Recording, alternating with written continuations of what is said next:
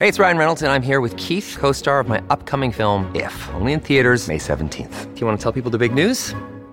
All right, I'll do it. Sign up now and you'll get unlimited for $15 a month and six months of Paramount Plus Essential Plan on us. Mintmobile.com slash switch. Upfront payment of $45 equivalent to $15 per month. Unlimited over 40 gigabytes per month. Face lower speeds. Videos at 480p. Active Mint customers by 531.24 get six months of Paramount Plus Essential Plan. Auto renews after six months. Offer ends May 31st, 2024. Separate Paramount Plus registration required. Terms and conditions apply if rated PG. Hello, everybody. This is Marshall Poe. I'm the editor of the New Books Network. NBN listeners like to read books and buy them. So we thought we'd tell you that right now, our friends at Princeton University Press are having a remarkable site wide sale. You can get 50% off books, including ebooks and audiobooks, with the code 50, F I F T Y, at checkout until May 31. You can save some real money on Princeton University Press books. I encourage you to go there and check it out. Welcome to the New Books Network.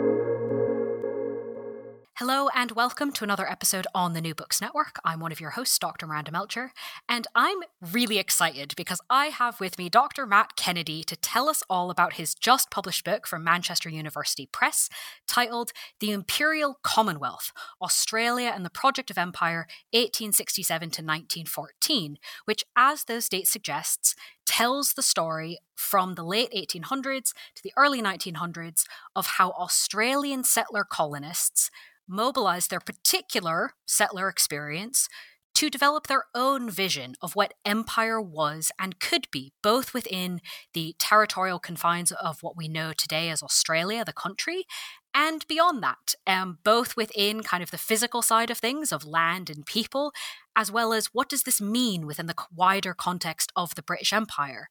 So this book adds a whole bunch to a bunch of different understandings of empire and settler colonialism. Um, so Matt, thank you so much for being with us on the podcast. Well, yes, it's uh, it's my very great pleasure. I'm so glad. Before we get into your book, though, could you give us a bit of an introduction of yourself and explain why you decided to write this? Uh, of course, yes. And in fact, the the two questions are, um, in a way, kind of related. Um, so, as as Miranda mentioned, my name is Matt Kennedy. I um, currently see myself as an international and colonial historian. Um, and I suppose what that means is that I do a lot of research into uh, gov- governance and governmentality of the emerging authorities that together created this kind of global system of colonialism and international imperial order in general. Um, I've, I've done a lot of looking into uh, settler governments um, and then also practices of international governance, either through international institutions like the League of Nations or even through kind of trans colonial um, norms that developed in the late 1900s, uh, or late 1800s, excuse me, and early uh, 20th century, um, that effectively founded a lot of the doctrines of international governance as we know them today, or at least that's what I think. Um, I um, that's I guess I should stop there. That's how I describe myself now, and I think largely I arrive at that description because of my work on this book. Um, I um, when I started this book, I, I, wouldn't necessarily have described myself thus, um, mostly because I felt that I kind of had to become uh, an expert in these different fields, um, or at least literate in these different fields. Mostly because I, I, really needed to, for my own sake, answer the question of what did empire actually mean to settlers and settlers in Australia in particular.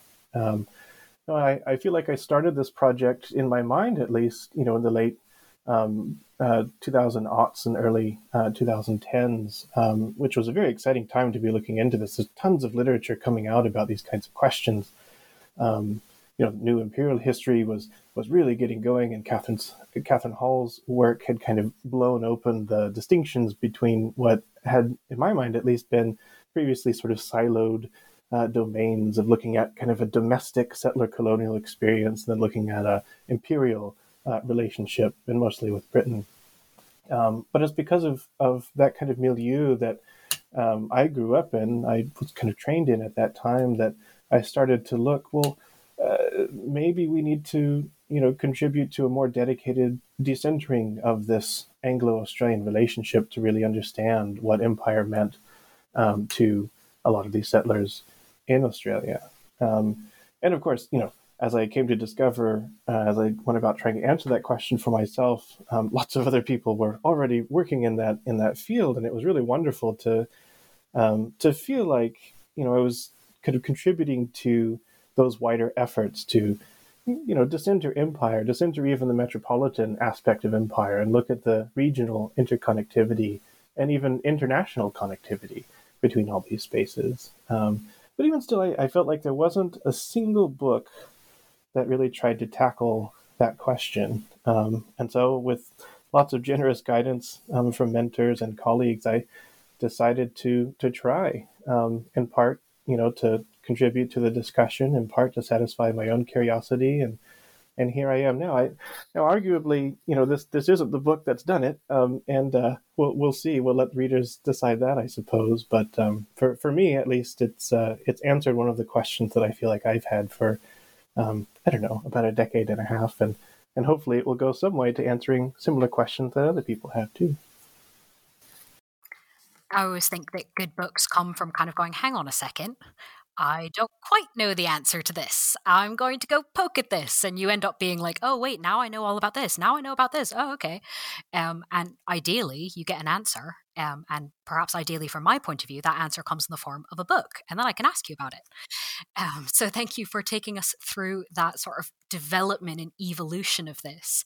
And I'd love to kind of first poke, I suppose, at one of the things you've mentioned, the idea of kind of getting in the mindsets of Australian um, settlers, because you have this really evocative phrase used throughout the book. And I'm wondering if you can take us through what you mean by, quote, the political cosmology of empire. Mm, hmm Well, I'm, uh, I'm really thrilled that you asked this question. And um, would you believe it's, it's not the first time uh, that I've been asked this? Um, I feel like uh, pretty much every uh, juncture of proposing the work, um, this uh, this has been one of the first questions, um, and uh, I, I, I relish that. I think it's really wonderful um, because it's it's been one of those conceptual apparatus that I've had with me. I think throughout this whole uh, throughout this whole journey. Um, I suppose to describe the term very um, mechanistically, it's um, it, it's an adaptation uh, of a concept uh, from astronomy.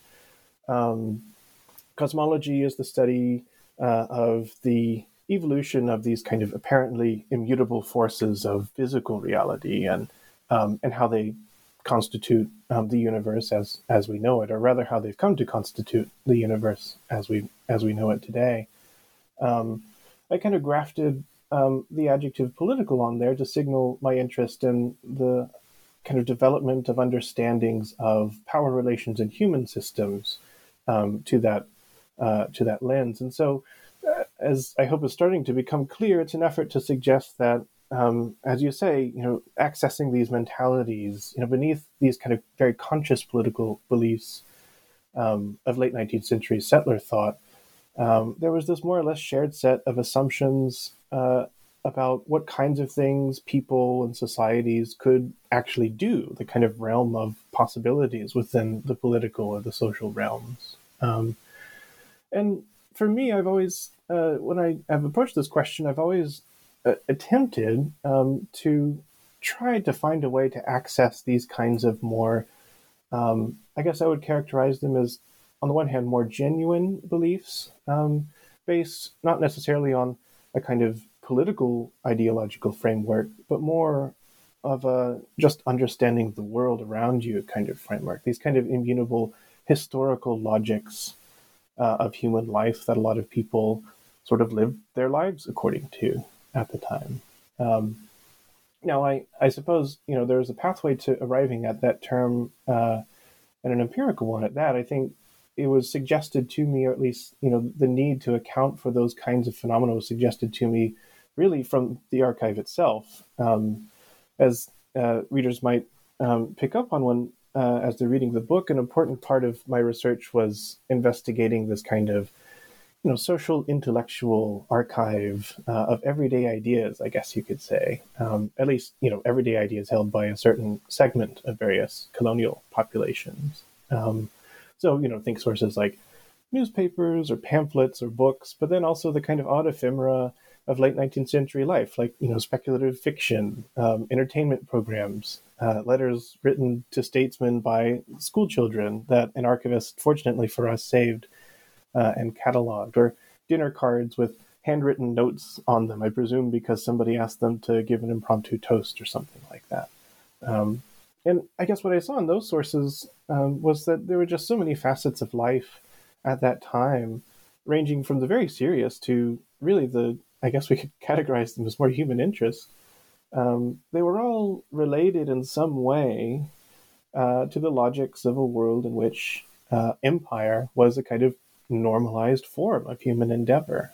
Um, now, of course, ideologies of empire um, were also crucial to constructing this political cosmology. And I discuss this in the book too. It's very important to realize that these cosmologies, they're models, right? They're not actual descriptions of reality. And of course, models are as much a function of ideological considerations as they are of, you know, genuine efforts to understand the world. But I felt it was really important to emphasize that, you know, for a lot of these settlers, the imperial experience that they were born into was really a kind of a schema of life as they knew it.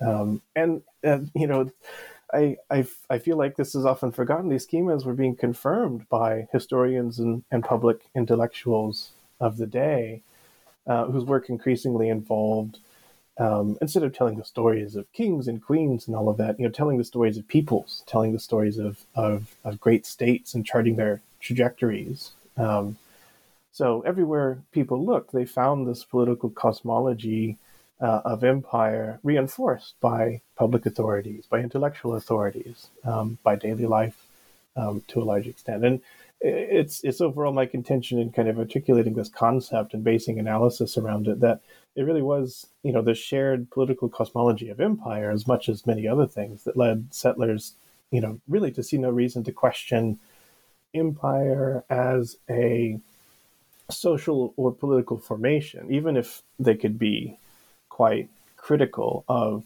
imperialism.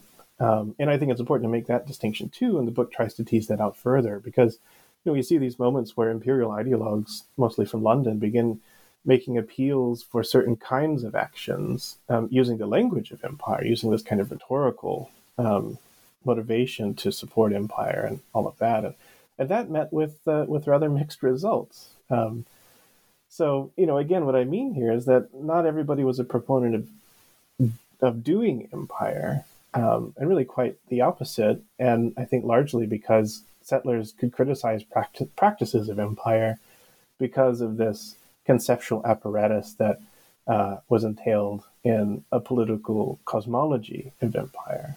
Um, so anyway, I, think it's a useful concept. I think it allowed me to access these kind of interesting contours, and I think a lot of the argument of the book really hinges on teasing these two apart. You know, there's a thing that is empire, and then there is the practice of doing empire. Um, and in the context of a federating and expanding settler society, I think you know that uh, the conflict between those two ideas, and often it was a conflict, really um, gets teased out in, in lots of different ways that um, that I uh, I found it quite worthwhile to explore.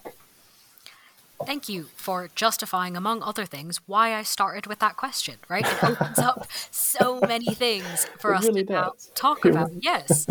Um, so, one of the things I'd love to ask you about based off of that is, as you said, kind of the overall schema's not questioned, but things within it can be. And one that seems to be under discussion, right? There's many different ways it can be taken throughout um, what you examine in the book, is what it means to Australians to be an imperial citizen, what that was, what that counted as.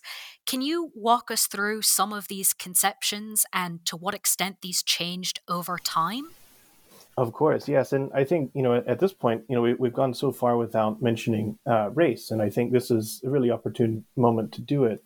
Um, because you know in the late 19th century of course race was becoming more and more um, of a kind of scientific concept i guess you could say um, used by a lot of social scientists including a lot of colonial social scientists um, and historians again including colonial historians uh, but then also by biologists med- medical doctors um, even government statisticians um, are uh, readily using this concept to kind of categorize humanity i guess you could say.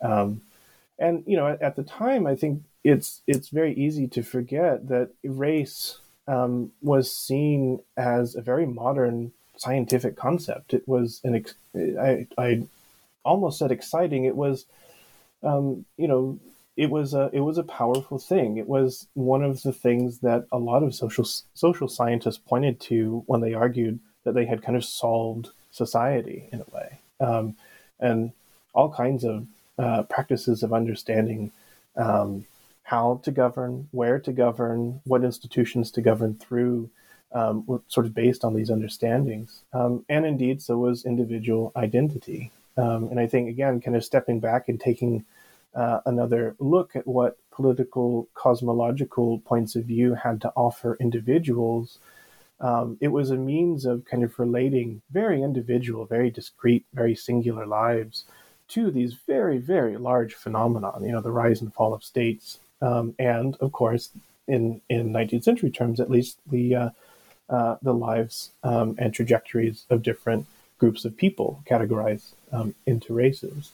Um, so we see here that, um, or at least I argue here, that citizenship was a really um, important way of kind of formalizing some of those ideas, especially in settler states. Um, and we look at the, the evolution of this kind of uh, notion of uh, of race as a determinant of belonging, I think, as uh, at least in part, a function of the development of the particular forms of citizenship that arose in a lot of these settler states. And I would argue that they took a, a, a kind of slightly uh, different turn uh, than the, similar kind of practice or institution in European or metropolitan states, largely because, you know, in Europe, uh, constructing belonging, it, um, it, it, tended, I think, uh, to favor uh, th- considerations more like political status or family prestige as well as race, whereas in colonial context, race became a kind of primary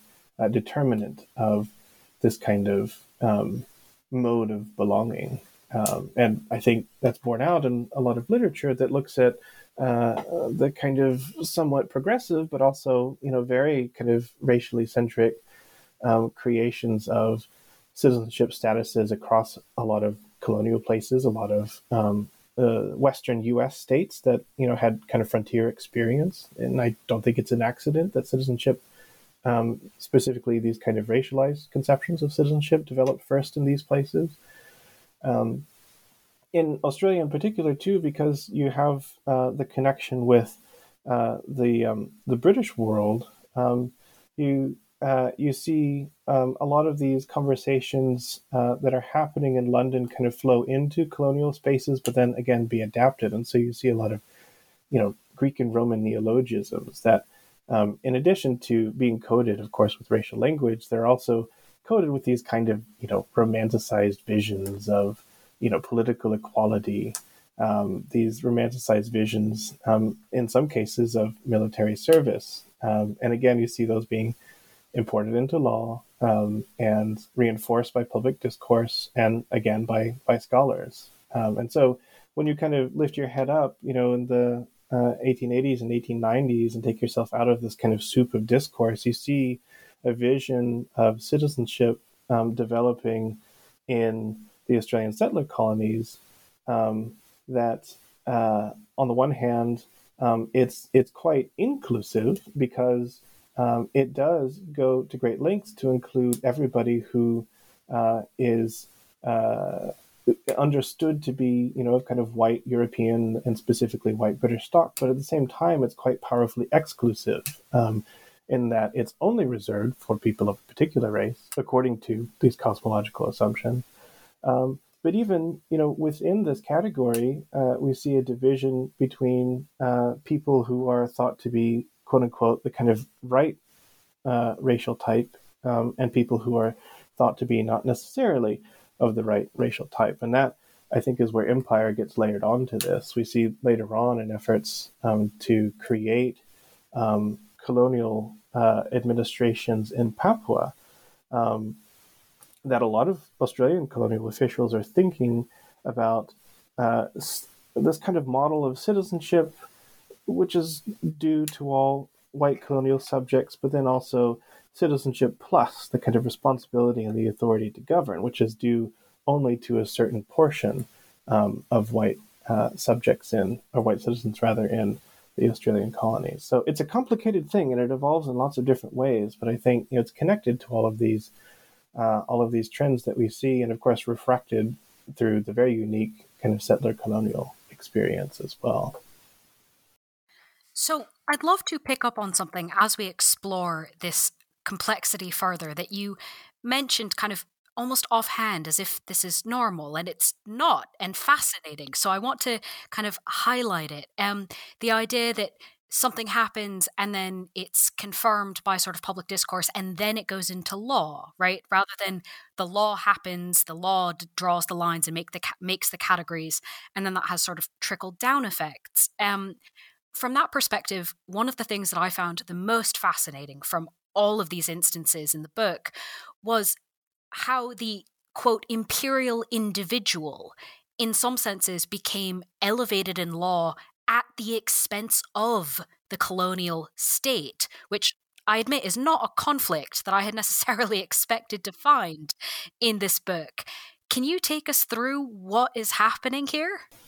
Well, yes, and and to be honest, I wasn't expecting that either. I think a lot of the literature that um, that I had read preparing to do the research um, for this book had suggested that you know there there were very clearly defined um, sort of hierarchies um, in across all of these imperial spaces, and that you know to a large extent colonial states, for example, you know colonial governments in South Australia, New South Wales you know they they did have a degree of, of autonomy that was more or less recognized across the imperial system and, and vice versa. Those governments um, attempted within some reason at least to steer clear of the kind of you know the imperial government um, and the powers that it had reserved to itself through this kind of you know unwritten but unfolding um, constitution of the broader british imperial state. Um, you know, when when I was doing research, though, I, I came across so many instances where it became very clear to me that um, that as, so long as settlers uh, acted as individuals, say, and not with the public authority um, of their states, and so long as it was in imperial interests uh, to do so, uh, there was very considerable latitude granted to such people who wanted to do things um, that uh, were, you know, well beyond the established boundaries, constitutional boundaries, legal boundaries um, of what colonial states could actually permit them to do, and perhaps even were expressly prohibited in imperial statutes, um, so long as it contributed to this wider project um, of empire and specifically of maintaining British imperial power. Um, and you know, I'd seen so many of these instances that at one point I had even titled um, the the thesis that this work is uh, is loosely based on uh, recolonizing citizenship because I feel like you know the process was such a ubiquitous, or the phenomenon rather was so ubiquitous that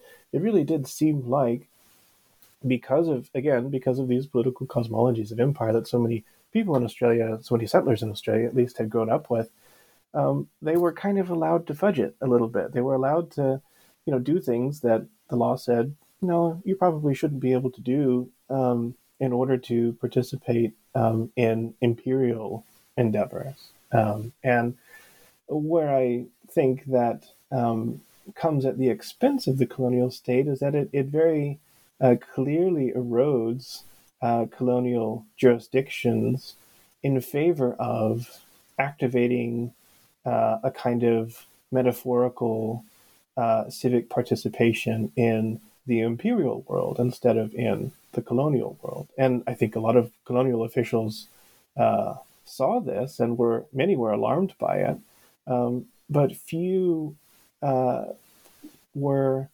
dedicated enough to pursue a kind of opposition to it um, that uh, it essentially just became an accepted part um, of life in certain domains. And I'm thinking here, there's an example that always comes to mind um, the emergence of, uh, of volunteerism um, during this time. Uh, settlers from Australian colonies, for example, deciding for a variety of reasons, um, including a feeling of uh, racial duty, I suppose we have good records of that, to uh, to travel to faraway imperial battlefields instead of staying at home Um, and this practice, you know, as the book, certain chapters of the book um, discuss it, it emerged essentially out of these kind of settler solidarity movements, um, which were, you know, more permissible, I guess you could say, from a legal point of view. Um, I think it's easy to forget that, you know, the 19th century world was characterized by considerable mobility, even though it might have taken longer to get to certain places. People were moving um, across these imperial zones um, fairly regularly.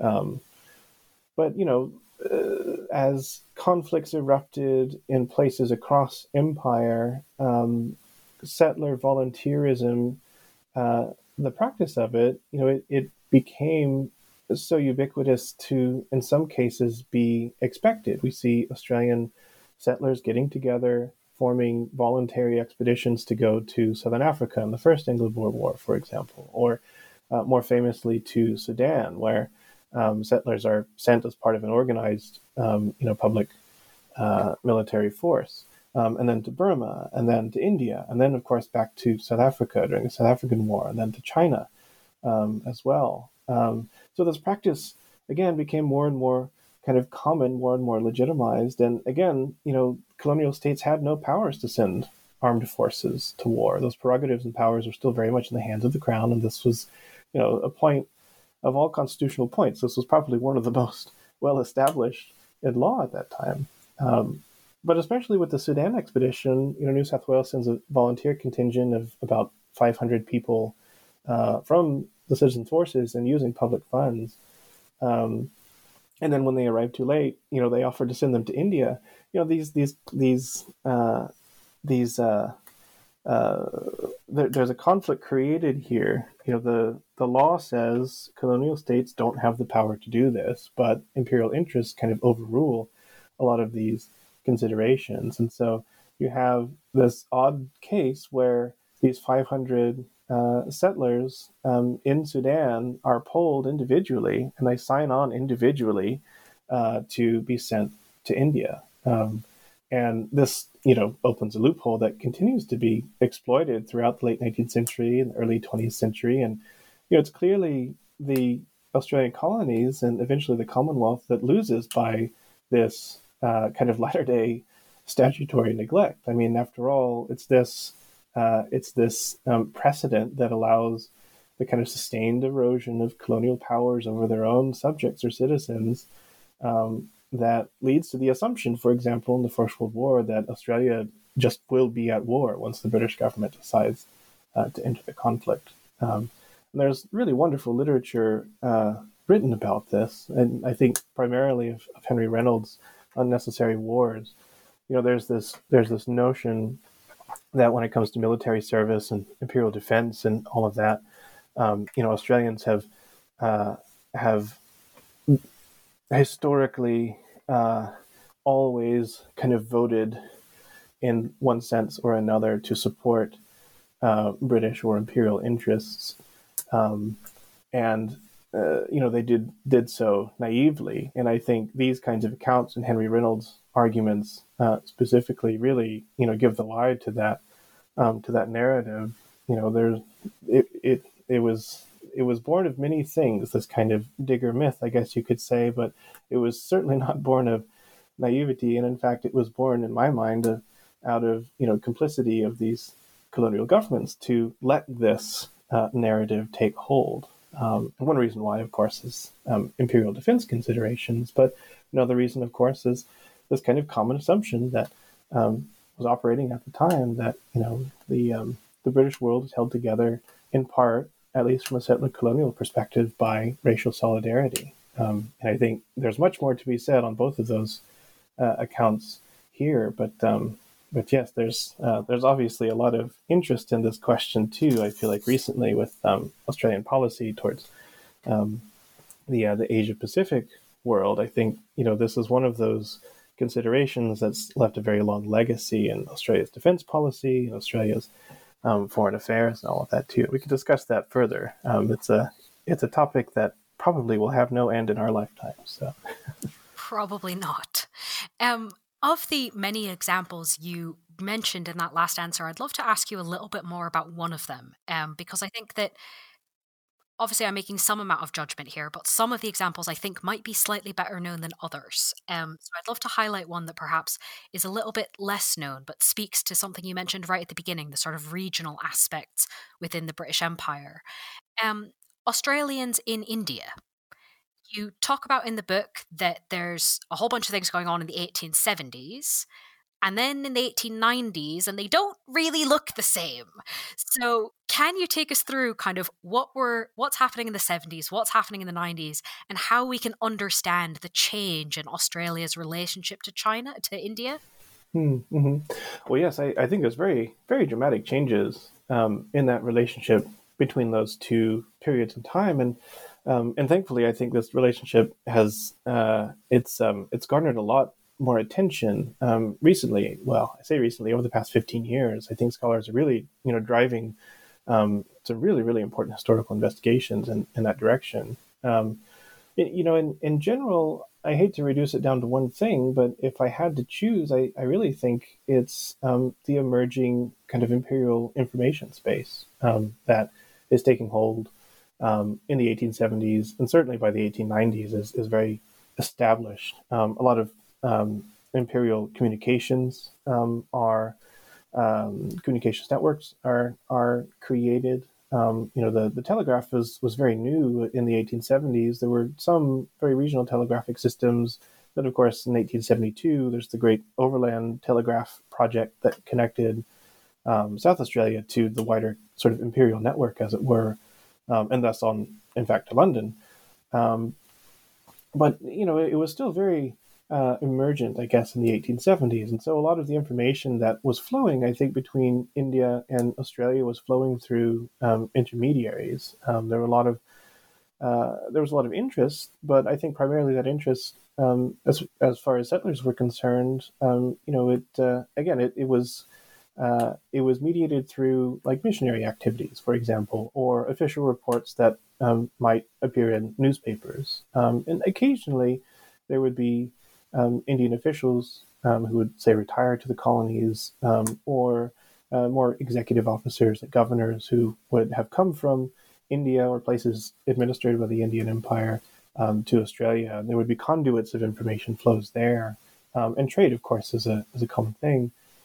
At this time, there's a lot of interregional trade going on, but you know the the narrative I feel like and the information that many Australian settlers were receiving about India in the 1870s um, it was it was much much less direct um, than certainly it was in the 1890s. Um, in by the 1890s, of course, Australians, you know, they they've been linked up to telegraphic networks. Um, you know, commerce has sped up.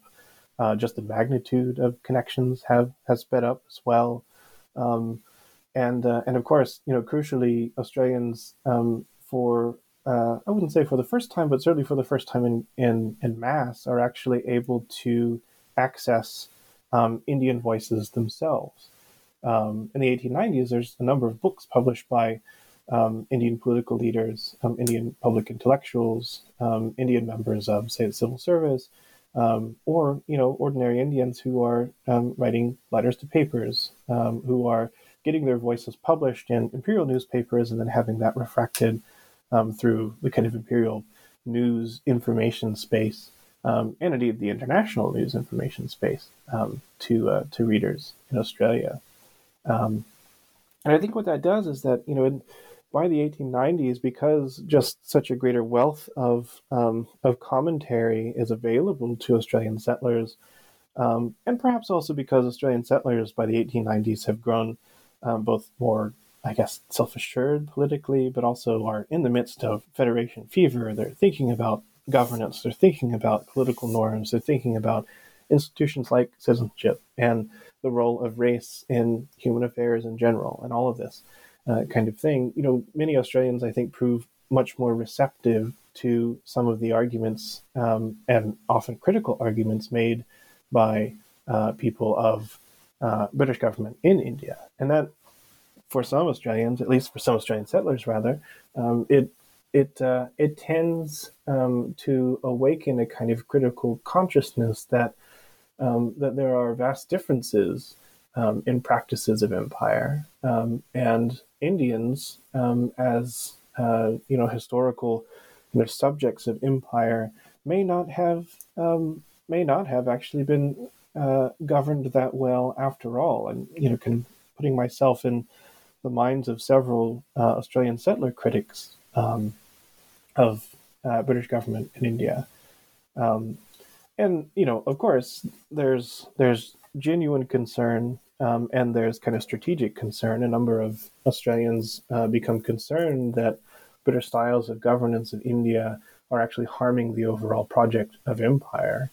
Um, and of course, uh, you know, many Australians are um, just outright opposed to imperialism in India, um, just full stop as well. Um, and then you see this kind of curious uh, turn um, among some Australian public intellectuals in the 1890s, where um, whereas you know many of them would have been happy to um, accept uh, British arguments for rule um, over India um, in the 1870s, very few of them come back to those same arguments um, in the 1890s and view them as justified. and some of them start to argue, well, you know, British and European styles of imperial rule in general, they're they're these kind of old fashioned, you know, they're not scientific, they're not, um, and they're not responsive to the actual conditions in India. Um, whereas, you know, Australian settlers, perhaps because they have extensive experience managing things like drought, or at least so they would claim, um, you know, perhaps we're in a better position um, to advise, at least, on the government of India. And so you see Indians also becoming this kind of foil almost um, amongst a number of Australian political leaders and even members of the uh, of the public writing letters um, into newspapers, especially around the times of the Indian famine in the 1890s, early 1900s, uh, where um, they're arguing essentially like, well, you know, these uh, Indian people deserve at least the same protections, uh, deserve to be governed well. Um, we know how to govern these kinds of conditions better even than British administrators um, uh, have proved to be, and therefore uh, it's not that we Australians are um, are uh, uh subjects any longer. It's that we have an equal share um, in this project of empire, um, and really Australia should kind of take charge of a lot of these um, a lot of these um, initiatives and all of that, and you know, there's a little bit of public diplomacy here too. When the Australian Commonwealth was inaugurated, um, they specifically asked the Indian government whether or not you know they, the Indian government would send a contingent um, of uh, of Indian soldiers um, to help inaugurate the Commonwealth to kind of participate in the in the public pageantry um, of the inauguration, and in my opinion, to signal precisely that that you know when the Australians come together in Commonwealth, they're uh, coming together as uh, an imperial commonwealth. They're taking up or taking seriously um, all of these uh, responsibilities that they perceive themselves to have now as a newly uh, sort of unified settler state in a world of empires. So there's a lot going on there, I think, um, and uh, it's it's both uh, it's uh, I think Australian in- settler interest in India is motivated as much by a genuine interest in understanding India as it is understanding how uh, India itself, uh, as part of a broader imperial project, can be essentially used um, for uh, the various tasks um, of Australian um, Federation and its kind of broader imperial um, agendas as well. So, speaking of those broader imperial agendas, um, you've just sort of traced for us this transition, as it were, from sort of Australia as being a settler colony as part of the empire, as subjects, to being kind of more like, hang on, we can actually do some of this empireness um, more directly ourselves. This then continues into an idea of an Australian empire. What purposes did this you know, the idea of having an Australian empire seemed to serve to Australians? And to what extent was this kind of one clear idea versus an evolving thing that changed over time? Well, I would say it, it certainly evolved. Um, and uh, I, I, I believe it evolved in, in several directions. Um, and uh, the directions that it involved that it evolved in were largely predicated by these kind of broader considerations of how to legitimize empire. Um, I think you know three three stages maybe become clear throughout this time period at least. You know, in, in the first case, um, and there's uh, a lot of literature kind of begins um, investigating Australia's um, ex-continental expansionism um, this way by uh, exploring Australian efforts and really, you know, thinking of the, the eastern colonies, Queensland, um, New South Wales, and Victoria's efforts to um, expand, claim some kind of authority over um, Fiji or Papua New Guinea. Um, and many times we see that the arguments made by settler officials, they're made um, in, to, to justify their desires to expand uh, from the point of view of defense.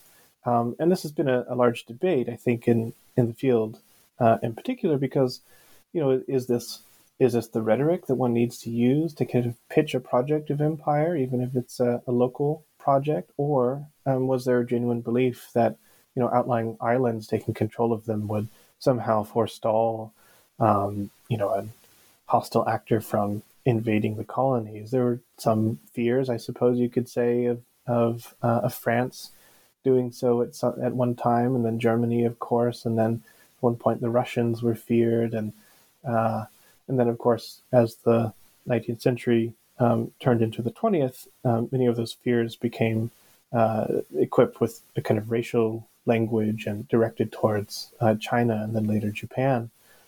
Um, but I guess critics of that view they often point to the fact that well, a lot of the external statements about why Papua and why Fiji um, should be brought into the Australian fold um, may focus on defense, but a lot of the internal statements, um, you know, public meetings in Sydney, um, deliberations in executive councils, and all of this, focus primarily on uh, on uh, trade and, in particular, getting access um, to labor. Um, and what's interesting, of course, is that those those very same polls are refracted um, in the public criticism um, amongst uh, imperial officials about um, whether or not to authorize Australian expansion in those directions.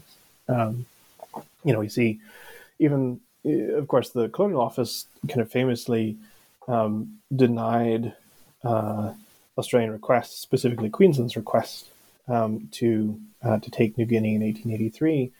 Um, but I think what's often left out of that narrative is that so too did many of the Australian colonial premiers and colonial officials. And in fact, they did so because uh, they viewed um, Queensland's colonial record, um, specifically its uh, its record of, of horrific colonial violence, um, and uh, certainly physical and, and cultural genocide against the indigenous peoples there and their management of um, indigenous uh, labor, both locally and imported from Pacific Islands, as just categorical disqualifiers for any kind of pretensions to empire.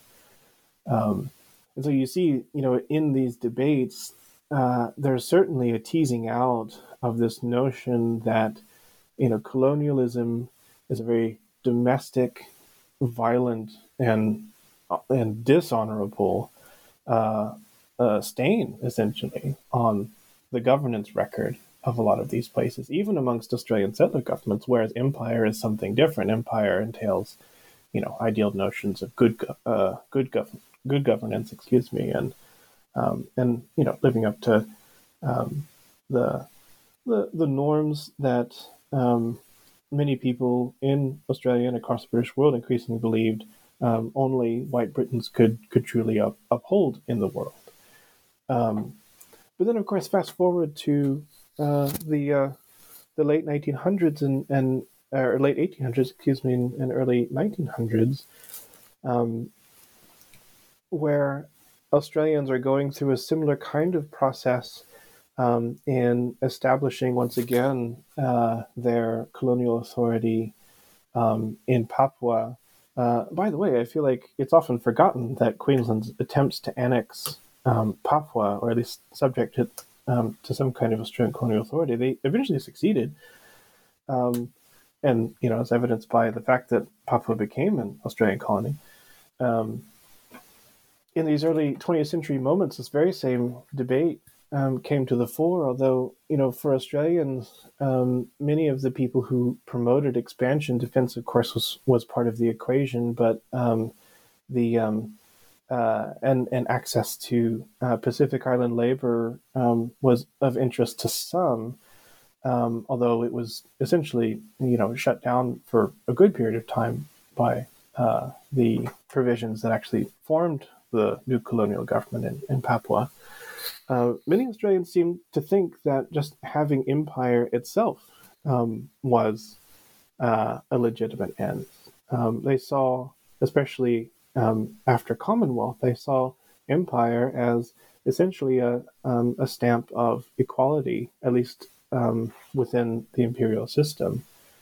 Um, and equality, both in a kind of individual sense, you know, uh, we white settlers are now doing empire. We've sort of graduated out of uh, the the settler status and are now essentially co-equals um, with Britons on an individual level, uh, but also collectively. You know, the Australian Commonwealth um, has become uh, an imperial commonwealth. It's become a power that's you know responsible for people outside of its own uh, its own uh, you know racial composition, or so it would say.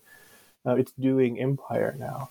Um, and that I think is a very powerful lever within this, you know, emerging um, kind of dominionized British imperial world um, to claim uh, equal access to formation of imperial policy um, and formation of um, imperial institutions. For example, the common citizenship um, or the common status, right? So citizenship status that was proposed in 1911 um, that would effectively give all uh, white Britons resident in dominions um, the same civic status across the entire empire.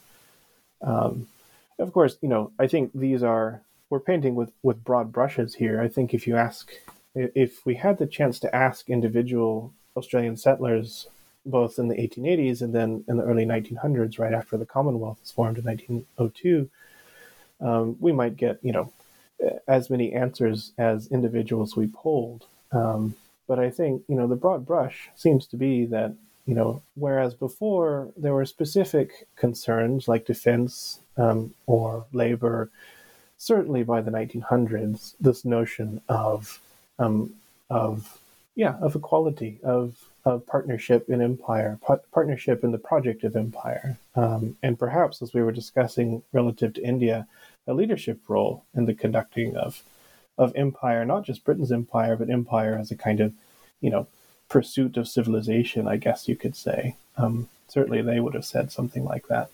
Uh, becomes the primary consideration. So, those are the the broad, the the high level contours, I would say. Thank you for mapping them out for us.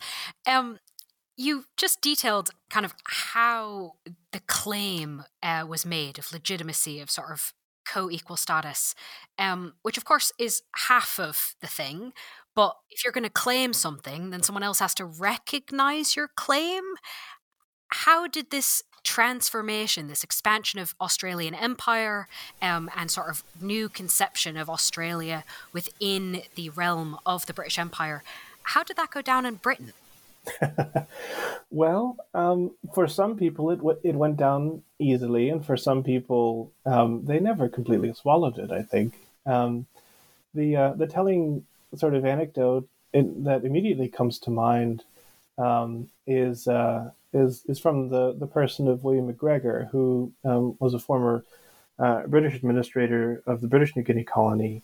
Um, that essentially, you know, in in his mind at least, he was tasked with preparing um, that colony for Australian administration at a future time. Um, and I think you know that dynamic, first of all, is a really interesting one. You know, I can't help but think of the same kind of logics logics of the imaginary waiting room of history playing out here. It's not as if Australian uh, officials were waiting to be admitted uh, to self government necessarily, but certainly within the kind of you know an imperial frame, they were waiting to be admitted uh, to um, uh, to the role of governors. Um, and you know we can tease that out more if we if we desire. Um, at first, William MacGregor he was very very skeptical that any um, any Australian settler is going to be able to administer a colony that is not, you know, a self-governing um, colony in which you know only white subjects are are enfranchised or even you know to be considered. To be honest, um, but you know, about twenty years after he has this opinion, he uh, he's writing the foreword uh, to one of the first um, to a book published by one of the first Australian administrators of the colony of Papua once it finally gets handed over, um, J.H.P. Murray, um, who articulates his own kind of vision of what a settler inspired um, imperial um, experiment in governance should entail. He writes in that foreword essentially a kind of, you know, a, uh, a uh, I don't know exactly how to describe it, but it, it's a compliment disguised as an insult, or perhaps it's an insult disguised as a compliment. Whereas he says, you know, wherein he says essentially that I'm writing this foreword because I think essentially that, um, you know, if if uh, if Australians are going to govern Papua, um, this is the best they can do and this person, Murray, is probably the best person for the job, even though I don't necessarily think they're going to succeed. And if I had thought otherwise, I wouldn't write this foreword. Um, and I think, again, that kind of perfectly encapsulates the opinions of many. I think there are many people in uh, Britain, a lot of them officials, who look at these kind of Australian assertions of colonial, of imperial equality, rather, and say, well, okay, I guess we should allow some part of it in as much as it's consistent with imperial interests. Uh, but many, I think, were very skeptical of that, uh, of the the claim to, to full equality, um, and that I think is persistent throughout, even up until the 1940s. You know, on the Permanent Mandates Commission, for example, there's a British member of the commission, Lord Lugard, who, um, in some ways, is actually inspired by people like Murray and um, Australian approaches to colonial governance, and in some ways, you know, quite critical of them. And um, and he never quite fully was willing to admit uh, that um, Australian colonial governmentalities uh, could achieve comparably, in his mind, good results as uh, British imperial governmentality. So there's always a little bit of the superiority inferiority complex. I feel like um, operating here. Um, and I think you know Australians recognize this. This is part and parcel of uh, of of many of the um, efforts, say in the 1930s and the 1940s, to um, more or less demand greater um, recognition. The Statute of Westminster, for example, in 1942, um, is a is a good example of maybe some of the legacies of this uh, um, of this kind of conflict. So, and arguably, I mean, I think you could probably say that some of that inferiority uh, complex still can be seen today, um, looking at relations between Australia and Britain. So, a very interesting um, sort of examination of where some of that comes from, and kind of going, hang on, we think of that as being ages ago. And yet, um, yeah, no. So, another contribution of the book. Um, I think we've done a decent job of a bit of a highlights tour of the many things that you cover. Of course, the book itself goes into way more detail about all of this. So, for listeners who are intrigued, please do pick up the actual book that goes into much more detail. But, Matt, before I let you go, um, would you mind sharing with us if there's anything you're working on um, now or next, whether or not it's a book, whether or not it's on this exact topic, that you could give us a sneak preview of? I would love to. Um, yes, and in fact, um, I uh, I'm working on three three different things at the moment, um, and uh, I'll try to be brief in describing each. Um, but um, they're all, in a way, kind of related to this project uh, as well. So, you know, the first uh, there's been a long-standing project that I've been working on with a colleague, uh, Chris Holdridge, um, about what uh, what we characterize essentially as the first global system of mass military internment um, that was established during uh, the South African War uh, to house essentially half of the uh, of the Boer field army. Um, and uh, it was distributed all across the empire, which we think is interesting, which led to all kinds of questions about, you know, the equality of imperial jurisdictions, whether or not you know these kind of nascent international humanitarian conventions like the Hague Conventions applied, um, and uh, and specifically whether or not the system could be used to um, surveil and uh, essentially kind of you know do a little bit of social engineering of the post-war colonial state, which we argue it was in, effectively turned into a system for doing that.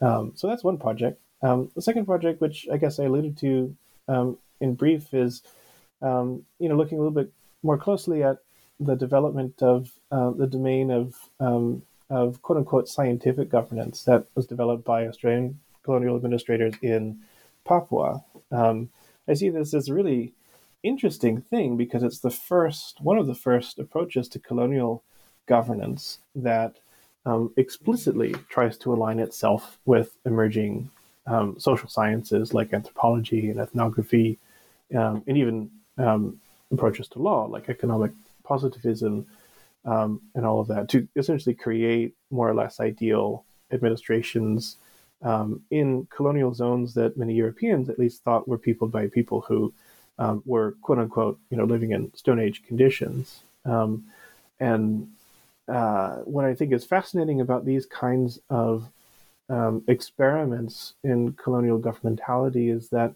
um, a lot of them are refracted and picked up um, in the administrations of Class C mandates, whose uh, administrators in in um, in Europe feel very similarly about the state of subject peoples um, and look at the legacies essentially of um, of governance based on those kind of horrific and really um, appalling ways of understanding the political conditions of um, of subject peoples. Um, and then I guess third, and somewhat relatedly, um, there are some explorations in the book about um, the use of, of big data um, to, say, model the weather, for example. Um, you know, the rise of colonial statistics went hand in hand with the projects of, you know, quote unquote scientific governance, um, not only within Australia, but also um, in many of Australia's colonies and indeed many European colonies in the 20th century. and it's um, it's perhaps not realized that a lot of those statistics gathered at the time were turned into data sets for, um, and here we're going to take a sharp left turn, um, training uh, large AI models. Um, and there's a, a project underway, um, you know, amongst a lot of uh, digital humanities and um, kind of technology savvy historians looking at essentially decolonizing this kind of uh, this kind of data um, because after all, when we predict the weather these days, we're relying on data that was gathering that was gathered rather in colonial contexts um, many other applications as well. So um, I'm not sure which one will be finished first. They're all proceeding apace, and uh, it's uh, you know it's a the difficult thing of deciding which one to work on is is made even more difficult by the fact that the world itself you know seems to um, urgently need answers to these kinds of questions as well. So um, it's, a, it's a little bit of a one step forward here, one step forward there um, endeavor, but uh, but they they proceed slowly but surely, I guess. That's great. Thank you so much for previewing all three of them for us. Um, and while you take those steps forward, of course, listeners can read the book we've been discussing titled The Imperial Commonwealth Australia and the Project of Empire, 1867 to 1914, published by Manchester University Press. Matt, thank you so much for being with us on the podcast. Well, once again, thanks. It's been a great pleasure. It's wonderful to, to talk about the book, its ins and, outs, and um, and yes, I look forward to to hearing what people think of it.